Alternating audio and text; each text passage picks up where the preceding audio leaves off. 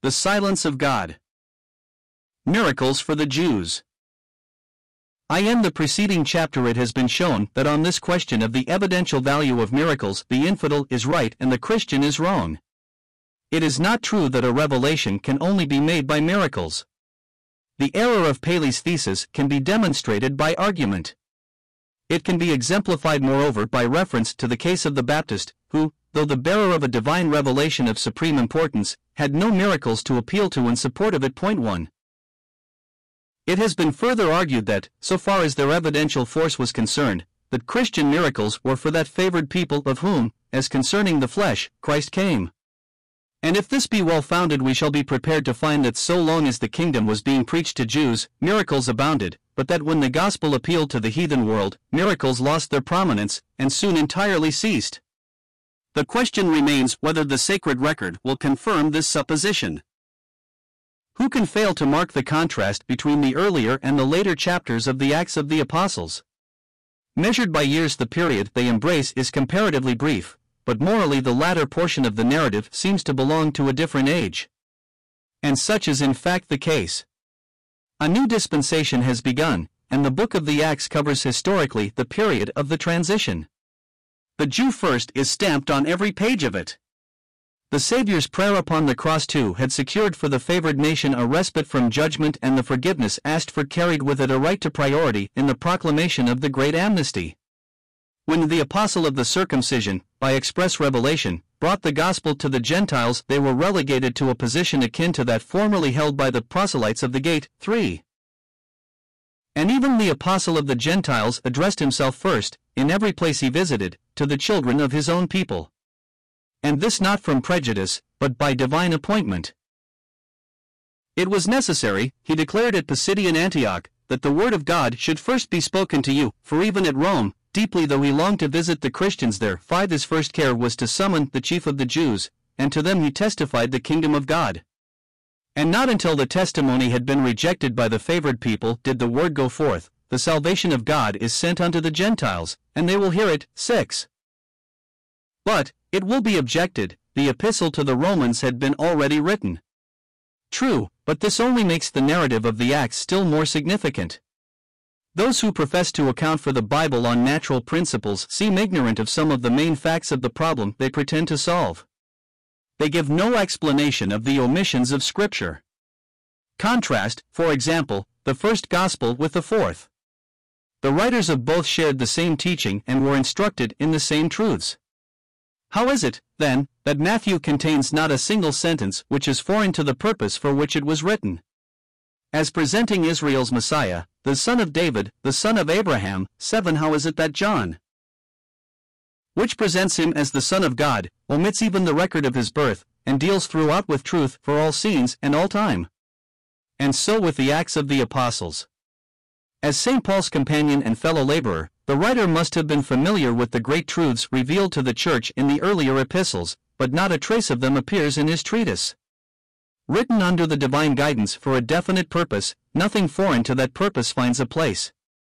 To the superficial it may appear but a chance collection of incidents and memoirs, and yet, as has been rightly said, there is not a book upon earth in which the principle of intentional selection is more evident to a careful observer.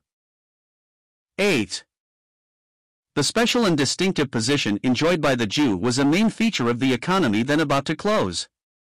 There is no difference. 9 is a canon of Christian doctrine. Men talk of the divine history of the human race, but there is no such history. The Old Testament is the divine history of the family of Abraham. The call of Abraham was chronologically the central point between the creation of Adam and the cross of Christ, and yet the story of all the ages from Adam to Abraham is dismissed in 11 chapters. And if during the history of Israel the light of revelation rested for a time upon heathen nations, it was because the favored nation was temporarily in captivity. But God took up the Hebrew race that they might be a center and channel of blessing to the world. It was owing to their pride that they came to regard themselves as the only objects of divine benevolence. When some great French wine grower appoints an agent in this country, he no longer supplies his wines except through that agent. His object, however, is not to hinder but to facilitate the sale, and to ensure that spurious wines shall not be palmed off upon the public in his name. Akin to this was the purpose with which Israel was called out in blessing. The knowledge of the true God was thus to be maintained on earth. Point 10 But the Jews perverted agency into a monopoly of divine favor. That temple which was to have been a house of prayer for all nations 11 they treated as though it were not God's house, but their own, and ended by degrading it till it became at last a den of thieves. But the position thus divinely accorded them implied a priority in blessing. And this principle pervades not only the Old Testament scriptures but the Gospels. To us indeed it is natural to read the Gospels in the light of the epistles, and thus to read into them the wider truths such was the spirit of their inspired scriptures. But if the canon of Scripture ended with the Gospels this would be impossible. 12. Suppose again the epistles were there, but the Acts of the Apostles left out, how startling would appear the heading to the Romans, which would confront us on turning from the study of the evangelists. How could we account for the transition thus involved? How could we explain the great thesis of the epistle, that there is no difference between Jew and Gentile, both being by nature on a common level of sin and ruin, both being called in grace to equal privileges and glory? The earlier scriptures will be searched in vain for teaching such as this. Not the Old Testament merely, but even the Gospels themselves are seemingly separated from the epistles by a gulf. To bridge over that gulf is the divine purpose for which the Acts of the Apostles has been given to the Church. The earlier portion of the book is the completion of and sequel to the Gospels, its concluding narrative is introductory to the great revelation of Christianity. But was not the death of Stephen, recorded in the seventh chapter, the crisis of the Pentecostal testimony? Undoubtedly it was, and thereupon the apostle to the Gentiles received his commission but it was a crisis akin to that which marked the ministry of our blessed Lord himself when the council at Jerusalem decreed his destruction. Point 13 From that time he enjoined silence respecting his miracles. 14 And his teaching became veiled in parables. Point 15 But though his ministry entered upon this altered phase, it continued until his death. So was it in the record of the Acts. Progress in revelation, like growth in nature, is gradual, and sometimes can be appreciated only by its developments. The apostle to the circumcision gives place to the apostle to the Gentiles as the central figure in the narrative, but yet in every place the Jew is still accorded a priority in the offer of blessing, and it is not until, in every place from Jerusalem round to Rome, that blessing has been despised, that the Pentecostal dispensation is brought to a close by the promulgation of the solemn decree, the salvation of God is sent unto the Gentiles. 16. The hopes excited in the breasts of the disciples by their Lord's last words of cheer and promise were more than realized.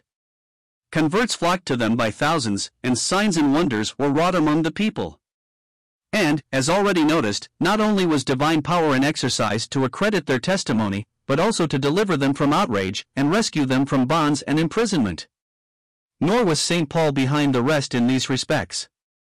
But compare the record of Pentecostal days with the narrative of his imprisonment in Rome, and mark the change. When dragged to jail at Philippi as a common disturber of the peace, heaven came down to earth in answer to his midnight prayer, the prison doors flew open, his jailer became a disciple, and the magistrates who had committed him besought him, with obsequious words, to comply with commands they no longer dared to enforce. But now he is the prisoner of the Lord. His bonds are known everywhere to be for Christ. Point 17. In other words, there is no side issue, no incidental charge, as at Philippi, to conceal the true character of the accusation against him. It is a public fact that it is only because he is a teacher of Christianity that he is held in bonds. If the received theory respecting miracles be well founded, this is the scene and here is the occasion for signs and wonders and mighty deeds, such as he had appealed to in his earlier career. 18 But heaven is silent. There is no earthquake now to awe his persecutors. No angel messenger strikes off his chains. He stands alone, forsaken of men, even as his master was, and seemingly forsaken of God. Point 19 How natural the skeptics taunt that miracles were cheap with the peasants of Galilee and the rabble of Jerusalem. A miracle at Nero's court might indeed have accredited Christianity. In truth, it might have shaken the world. But miracle there was none, for, the special testimony to the Jew having ceased, the purpose for which miracles were given was accomplished. Like a day that breaks with unclouded splendor, and approaches noontide in all the glory of perfect summer, but then begins to wane, and early closes in amidst the gloom of gathering storm clouds that shut out the sky and darken all the scene, so was it with the course of that brief story. At the first great Pentecost, 3,000 converts were baptized in a single day, the manifested power of God filled every soul with awe, and those who were his own had gladness of heart and favor with all the people. And when the first threat of persecution drove them together in prayer, the place was shaken where they were assembled, and with great power gave the apostles witness of the resurrection of the Lord Jesus. 20. The seeming check of the first martyr's death was followed by the conversion of him who caused it, the fierce persecutor and blasphemer, won over to the faith he had struggled to destroy, and chained to the chariot wheels of the triumph of the gospel. But now we see that St. Paul, albeit the greatest of the apostles and the foremost champion the faith has ever known, standing alone at Caesar's judgment seat, a weak, crushed man, given up to death to satisfy the policy or caprice of imperial Rome. In days to come, the song of Moses and the song of the Lamb shall mingle once again in the anthem of the redeemed, the song of Moses. I will sing unto the Lord, for he hath triumphed gloriously. The horse and his rider hath he thrown into the sea. That song of the public triumph of divine power openly displayed, and the song of the Lamb the song of that deeper but hidden triumph of faith in the unseen. But now the song of Moses has ceased, and the church's only song is the song of him who overcame and won the throne through open defeat and shame. The days of the rushing mighty wind, the tongues of fire, the earthquake shock, are past. The anchor of the Christian's hope is firmly fixed in the veiled realities of heaven. He endures as seeing him who is invisible. 1. John X 41. 2. Luke 23. 34. 3. Acts X. This is made still more clear by chapter 15. 2. 4. Acts 13. 46. RV, cf. 17, 2, 10, 18. 1 to 4. 5. Romaiah 2. 6. Acts 28. 17, 23, 28. 7. The prophetic utterance of Matt. 16, 18 will not be deemed an exception to this. 8. The Bampton Lectures, 1864. 9. Round 3. 22. 10. Such was the spirit of their inspired scriptures. See, example, 2 Chronicles 6. 32, 33, PSA. XVI 1 to 3, NC. 11, Mark 11. 17, RV.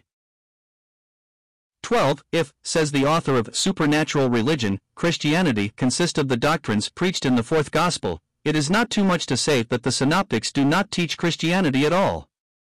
The extraordinary phenomenon is presented of three gospels, each professing to be complete in itself, and to convey the good tidings of salvation to man, which have actually omitted the doctrines which are the conditions of that salvation. This is a fine specimen of the sort of statement which, owing to prevailing ignorance of Holy Scripture, suffices to undermine the faith even of cultured people in our day. The Gospels were not written to teach Christianity, but to reveal Christ in the different aspects of his person and work as Israel's Messiah, Jehovah's servant, Son of Man and Son of God. No one of them is complete in itself, and the fourth alone expressly professes to teach the way of salvation. John XX. 31. 13. Matt 12. 14. 14. Ibid 12. 15. 16. 15. Ibid 13. 16. See Appendix, Note 3. 17. Philosophy Ike 13. 18. 2 Cor 12. 12. 19, 2 Tim 4. 1 6. This passage disposes of the tradition that St. Peter was Bishop of Rome. 20, Acts 4. 23 to 33.